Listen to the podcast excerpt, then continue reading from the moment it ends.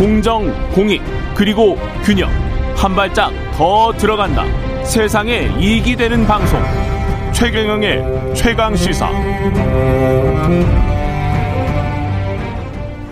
네, 윤석열 대통령이 어제 한동훈 법무부 장관 후보자와 김현숙 여성가족부 장관 후보자 임명 강행했고요. 더불어민주당은 반발하고 있습니다. 민주당 법사위 간사 이번에 만나보겠습니다. 박주민 의원님 나와 계십니다. 안녕하세요. 예, 안녕하십니까. 예. 어, 지금 김기현 전 원내대표 공동선대위원장인데 뭐 결격 사유가 없는데 임명한 게 당연한 거 아니냐 이렇게 말씀을 하시더라고요. 어떻게 보십니까? 결격 사유가 음. 없는 게 아니라 결격 사유가 많죠. 음. 어, 뭐 예를 들어서 자녀 관련된 스펙 쌓기 여러 의혹들이 나왔고 청문회가 끝난 뒤에도 계속해서 지금 의혹들이 나오고 있습니다. 예. 뭐 최근에 보도된 것만 해도 한동훈 후보자는 청문회 당시에 그 스펙 쌓기가 대학 입시와는 상관없는 것이다라고 했지만 하버드대 그 입시 요강이라고 할까요? 거기에 그 제출했던 여러 가지 그 스펙들이 어좀 일치하는 그런 어, 의혹 보도가 있었고 음. 최근에는 또 미국에 있는 여러 동포들이 어 사촌 언니들도 이제 논문 표절 의혹이 있다. 뭐 등을 비롯한 여러 가지 의혹들 해소하는 청원을 제기하기도 하고요. 예. 그리고 또 스펙 쌓기 중에 하나였던 그 앱 개발 관련된 부분도 예. 국내 개발자에게 금전을 주고 만들어 달라고 했던 것이다라는 음. 단독 보도도 있었습니다. 그리고 또 어, 본인 관련돼서도 공정한 어, 검찰권 행사 또 검찰권 행사에 대한 어, 중립적인 감독과 통제 이게 법무부 장관의 주요 업무 중의 하나인데 청문회 당시에 이제 어, 전직 장관들의 수사지휘권 행사의 적절성 여부에 대해서 질문했을 때 명백히 일정한 수사 결과가 나온 사건 그리고 음. 그것에 대한 수사지임에도 불구하고 어 바람직하지 않다라고 얘기해서 좀 납득하기 어려운 음. 어 과연 적절하게 검찰권 행사를 하고 통제를 할 수 있겠는가라는 것에 대해서 의문을 준 어, 그런 부분이 있기 때문에 적절하지 않다라는 생각이 들고요. 그 외에도 뭐 위장전입 문제라든지 이런 갖가지 제기됐던 의혹에 대해서 제대로 해명하지 못했죠. 예. 음. 해임을 건의하면 건의하실 네. 생각입니까? 민주당 일단? 어제 대통령은? 이제 대변인 오영환 대변인 이제 해임 건의도 고려해 볼 수 있다라는 차원의 얘기를 했던 것 같은데요. 그러면 어떤 법적 효과가 있나요? 아닙니다. 해임 건의는 아시다시피 건의예요. 그렇죠. 상징적인 예, 거죠. 상징적인 그냥. 의미고요. 예. 예. 근데 이제 해임 건의를 과연 뭐 하냐 마냐 이 부분도 조금 더 고민이 필요한 부분이죠. 예. 한동훈 장관 같은 경우는 지금 검찰의 이 청문회 과정에서 검찰에 고발된 건들이 좀 있지 않습니까? 네, 뭐 새롭게 고발된 것도 있고요. 네. 기존에 고발됐던 것 중에 뭐 무혐의 처분된 것도 있지만 여전히 남아 있는 것들도 있는 것으로 알고 있습니다. 음. 그 관련해서 만약에 새로운 의혹들이 사실로 밝혀지고 그러면은 민주당은 그 부분에 관해서는 계속 어 문제 제기를 하실 예정인 거고. 네, 예. 해야 되겠죠. 예. 음. 그 한덕수 후보자 같은 경우는 총리 후보자 같은 경우는 네. 어떻게 하실 생각이세요? 20일에 한덕수 이제. 총리 후보자의 경우에는 음. 어 1차적으로 청문위원들, 예. 청문위원들은 부적격하다라고 판단을 내렸고요. 다만 이게 이제 어, 당 차원에서는 어떤 의사 결정을 할지에 대해서는 아직 미정인데 음. 의총을 열어서 관련된 논의를 하겠다는 겁니다. 예. 의총 결과에 따라서 뭐 입장이 정해질 수도 있고 음. 아니면 입장을 정하지 않고 자유 의사에 맡겨서 표결을 하게 할 수도 있고 예. 예. 여러 갈래가 남아 있습니다. 이 일종의 이제 정치적인 수로 보면 한동훈 임명을 하고 그다음에 한덕수를 부결을 하면 음. 어 윤석열 대통령 입장에서는 정호영이라는 보건복지부 장관 카드를 하나 남겨놓고 그게 이제 지방선거가 남은 상황에서 어 정호영 장관을 받아들이거나 아니면은 뭐 어, 해임시키거나 자진 사퇴시키거나 뭐 이런 상황으로 가면 훨씬 더 카드를 한 한 개 정도 가지고 있는 상황이 아닌가 한덕수 총리 후보자를 어떻게 하는지를 보고 음. 결정하면서 민심이나 여론의 추이를 보면서 또 결정할 수가 있으니까 어, 대통령실에서 그걸 노리고 있는 건 아닌지 뭐 그런 생각도 드는데요. 정호영 후보자의 경우에는 음. 사실 저는 뭐 유의미한 카드다라고 볼 수가 없다. 수가 없다. 아. 카드 자체가 그렇게 예. 보고 있거든요. 어 그래서 제가 보기에 한독수 총리조차도 음. 어 대통령 입장에서는 그렇게 중요한 카드가 아닌 것 같은 느낌을 저는 받고 있거든요. 아 그래요? 예. 예. 누구보다 중요했던 사람은 한동훈 법무부 장관이었겠죠. 어. 예.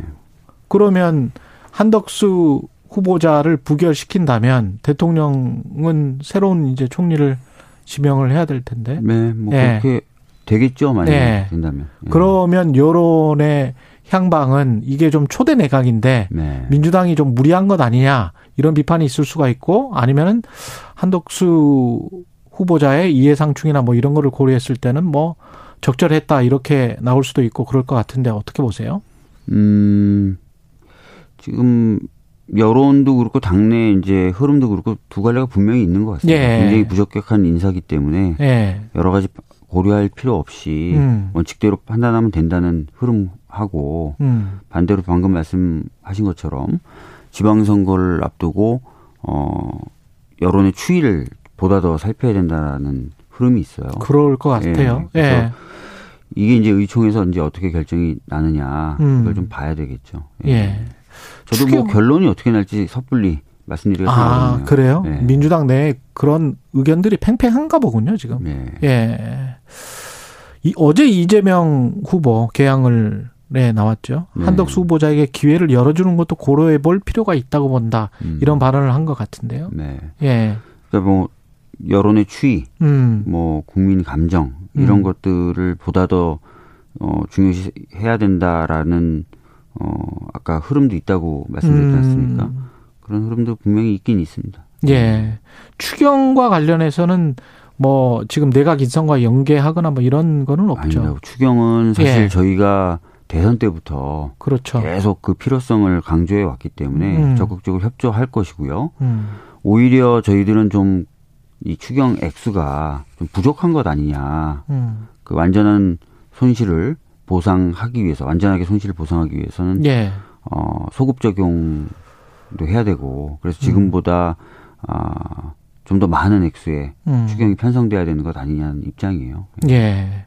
그리고 대통령실 인선 지금 문제가 되는 총무 비서관뿐만이 아니고 검사 출신들이 굉장히 많단 말이죠. 아, 너무 많죠. 예. 그다음에 이제 그 최측근이라고 할 수 있는 한동훈 법무부 장관이 임명이 됐기 때문에 음. 그 민주당은 이제 검찰 공화국이 되어 간다 이런 비판을 꾸준히 해왔고요. 네. 어떻게 보십니까? 왜 대통령은 윤석열 대통령은 검찰 출신을 대통령실에 그렇게 많이 끌어들이고 그리고 한동훈을 임명했을까?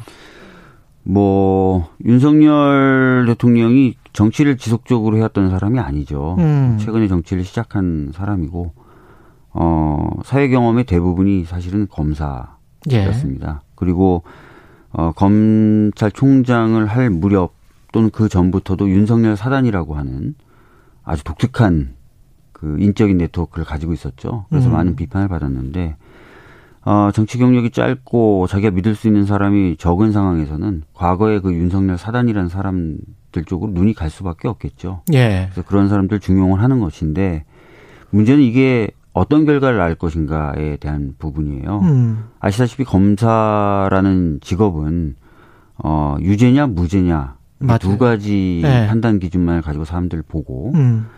어, 그, 그렇기 때문에 어떤 어, 대화나 타협, 협치 이런 것과는 거리가 먼 직역이라고 할 수 있겠죠. 예. 예. 근데 이제 그런 사람들이 의사 대통령의 의사 결정 과정에 곳곳에 이제 포진하게 된다면 음. 사실상 이후 정치가 어, 그렇게 이제 유연하거나 부드럽지 않을 것이다. 이렇게 볼 수밖에 없는 것이고요. 음. 그래서 걱정인 겁니다. 예. 그 지방선거는 어떻게 흘러가고 있다고 지금 보십니까? 별로 남지 않았는데. 지방선거가 사실 이제 얼마 남지 않아서 예. 어, 과연 지금의 흐름을 좀 바꿀 수 있을까 이런 걱정도 들고요. 음. 또 어, 여당 입장에서 보면 호재라고 할 수 있는 것들이 있죠. 한미 정상회담이라든지 이런 5월 20일에 있죠. 21일에 예, 예. 정부에 대한 지지도가 과거에도 올라갔었던 경험들이 있습니다. 그렇죠. 그래서 지금 이제 한미 정상하고 이러면은 더좀 정부와 여당 쪽의 지지율이 오르면서 음. 저희 당 입장에서는 조금 어, 더 힘들어지는 것 아니냐라는 예상을 좀 많이 하고 있고요. 음. 아, 그러나 이제 저희들이 봤을 때는 지금 그, 어, 윤석열 정부의 인사라든지 이런 것들이 보여주는, 어, 편향성이라고 음. 할까요? 이런 것들이 있기 때문에 이런 것에 대한 국민적인 어떤 우려, 이런 것도 커질 거라고 저는 보고 있습니다. 예. 조금 더 지켜볼 필요가 있지 않을까 이렇게 보고 있습니다. 마지막으로 그 오늘 5.18이어서 네. 5.18 정신 헌법정 전문에 담길 수 있다고 보십니까? 어떻게 아, 생각하세요? 저희 당은 과거에 음. 이제 문재인 정부 하에서의 헌법 개정안에서도 그런 내용을 담은 적이 있고요. 예. 어, 지속적으로 주장을 해왔던 바이기 때문에 찬성합니다. 음. 근데 국민의힘이 지금 그런 이야기를 하고 나온 것이 정말 진정성 있는 것이냐라는 음. 부분에 대해서는 의구심이 있는 게 대표적인 5.18에 대해서 막말을 했던 사람 김진태 전 의원이죠. 지금 어, 강원도 도지사 후보로 선택이 돼서 지금 뛰고 있습니다. 국민의힘에. 네. 그리고 박민식 보훈처장 같은 경우에는 어, 과거 5.18 왜곡법이 위헌이다. 왜곡 왜곡 처벌법이 위헌이다라고 주장했던 사람이에요. 음. 그래서 말하고 행동이 좀 다르기 때문에 음. 과연 이게 진정성 있는 것이냐에 관련돼서는 의문이 있습니다. 네. 예, 박주민 더불어민주당 의원이었습니다. 고맙습니다. 네, 감사합니다.